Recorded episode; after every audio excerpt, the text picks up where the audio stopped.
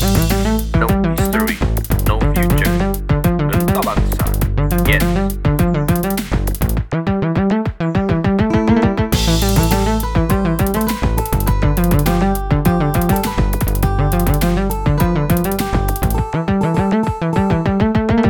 Assalamualaikum warahmatullahi wabarakatuh.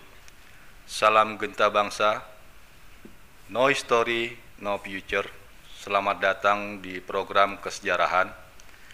Hai guys, pada kesempatan kali ini kita akan berbicara mengenai Badan Keamanan Rakyat atau disingkat BKR yang merupakan cikal bakal Tentara Nasional Indonesia.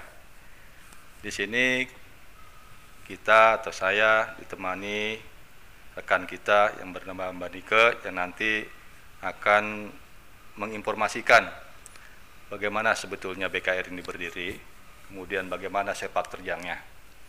Langsung saja, untuk lebih memahami perjuangan para perintis kemerdekaan, kita ungkap peran Badan Keamanan Rakyat atau yang disingkat BKR dan badan-badan perjuangan dalam periode perang kemerdekaan yang terjadi di tanah air. Benar, Bang. Itu menunjukkan kita peduli akan sejarah perjuangan bangsa umumnya dan perjuangan TNI khususnya. Yang penting kita pahami adalah bahwa perjuangan merebut dan mempertahankan kemerdekaan Republik Indonesia ini yang dilakukan oleh segenap rakyat, khususnya para pejuang sebagai pelopornya.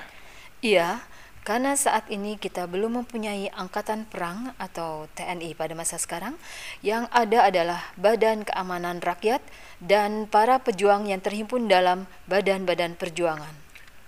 Tentara kebangsaan kita diawali dengan berdirinya Tentara Keamanan Rakyat atau yang disingkat TKR pada tanggal 5 Oktober 1945 yang kemudian berubah menjadi Tentara Keselamatan Rakyat atau juga yang disingkat TKR menjadi Tentara Republik Indonesia atau TRI, kemudian menjadi Tentara Nasional Indonesia atau disingkat TNI, ABRI dan sekarang menjadi Tentara Nasional Indonesia kembali. Iya, betul itu, Bang. Dan TNI dila- lahir di tengah-tengah kancah perjuangan mempertahankan kemerdekaan. Jadi TNI merupakan produk dari perjuangan itu sendiri. Memang cukup unik nih Bang. BKR dan badan-badan perjuangan itulah yang menjadi cikal bakal TNI dengan tahapan proses perjalanan sejarah. Tetapi begitu kita memproklamasikan kemerdekaan RI, kenapa kita tidak langsung saja membentuk angkatan perang atau tentara bangsaan? Begini Bang, pembentukan tentara akan mengundang reaksi dari pasukan-pasukan Jepang yang masih merupakan kekuatan yang real atau nyata saat itu, maupun pasukan-pasukan sekutu yang mau mendarat. Selain itu, pemerintah RI memperkirakan bahwa potensi nasional belum mampu untuk menahan pukulan dari gabungan kekuatan tersebut. Oh, begitu ya. Terus kita memakai sarana apa kalau begitu? Begini, sebagai wadah untuk menyalurkan potensi perjuangan rakyat dalam rapat panitia persiapan kemerdekaan Indonesia atau PPKI pada tanggal 22 Agustus 1945 memutuskan untuk membentuk tiga badan yaitu Komite Nasional Indonesia atau KNI, Partai Nasional Indonesia yang ternyata tidak jadi terbentuk Mas dan Badan Keamanan Rakyat atau tadi nih kita singkat sebagai BKR. Badan Keamanan Rakyat atau yang disingkat BKR itu bukan tentara. Betul, dan badan ini bertugas memelihara keamanan dan ketertiban umum. Pembentukan BKR ini diumumkan pemerintah pada tanggal 23 Agustus 1945 bersamaan dengan pengumuman tentang pembentukan KNI. Pembentukan BKR diumumkan oleh pemerintah melalui apa ya, Mbak? Uh, melalui pidato Presiden RI Soekarno Mas yang menyerukan kepada segenap bekas peta, heiho, kaigun, dan pemuda-pemuda lainnya untuk sementara waktu bekerja dalam BKR dan bersiap-siap untuk dipanggil menjadi prajurit tentara kebangsaan jika telah datang saatnya. Bagaimana tanggapan masyarakat terhadap pidato presiden itu, Pak? Wah, mendapat sambutan antusias dari seluruh rakyat Indonesia. Para pemuda kita berbondong-bondong mendaftarkan diri untuk menjadi BKR. Betul, Mas. Hingga dalam waktu singkat, BKR-BKR berdiri di daerah-daerah di seluruh Indonesia. Sekali lagi, BKR bukan tentara kan, Mbak? Betul, Mas. BKR bukan tentara. Namun dalam bulan pertama sesudah proklamasi kemerdekaan RI, BKR lah yang memelopori, mendorong, dan memonitor roda revolusi dengan melakukan perebutan kekuasaan dan merebut senjata dari tangan seradu Jepang. Mengapa demikian? Ya, karena pada umumnya alat-alat negara yang diperoleh dari Jepang tidak mampu untuk memimpin revolusi. Apa benar, Mbak? Di tiap-tiap keresidenan katanya para bekas peta dan haiho secara aktif memimpin dan mengisi BKR. Betul itu mas, bahkan merekalah yang memimpin bertempur jika harus bertempur melawan pasukan Jepang. Dalam perkembangan selanjutnya, kemudian ada BKR laut dan BKR udara di samping BKR unsur darat. Bukan begitu, Mbak? Benar mas, para pemuda yang bekerja di objek vital Jawatan Pelayaran Pembentukan BKR Laut dan pemuda-pemuda yang bekerja di Jawatan Penerbangan Jepang kemudian membentuk BKR Udara. Kalau itu Mbak, adanya badan-badan perjuangan seperti Laskar-Laskar di samping BKR itu ceritanya bagaimana ya? Ya, latarnya begini Mas.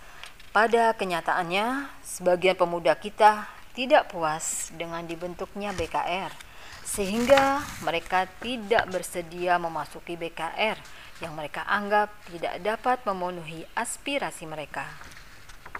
Kebanyakan mereka yang telah berafiliasi pada aliran tertentu seperti agama atau politik ya. Betul, Mas.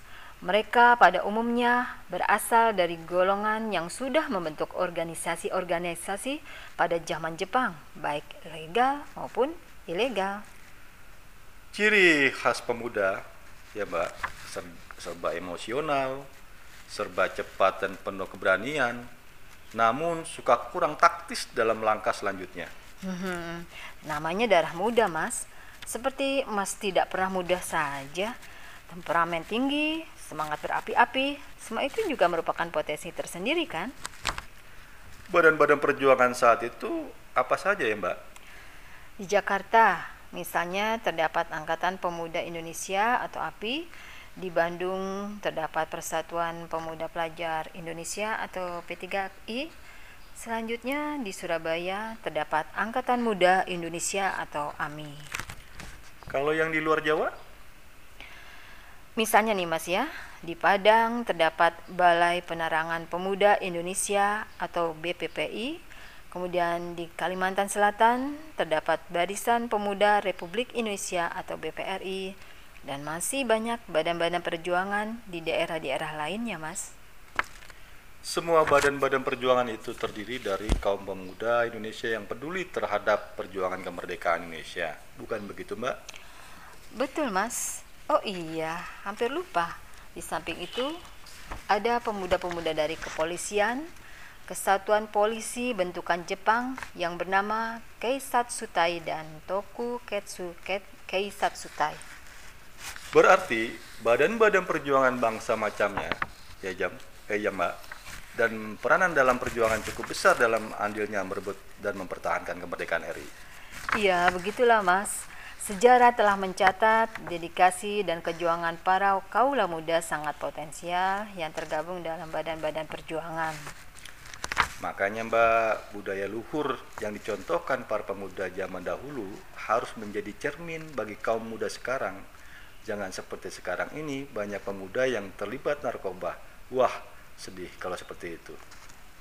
Itulah Mas, walaupun bentuk dan sasaran lain yang jelas budaya luhur sebagai jati diri bangsa, sang, jangan bergeser ke arah budaya material di alam modern sekarang ini agar cita-cita kemerdekaan yang diamanatkan para pejuang pendahulu kita yaitu terwujudnya masyarakat adil dan makmur tercapai.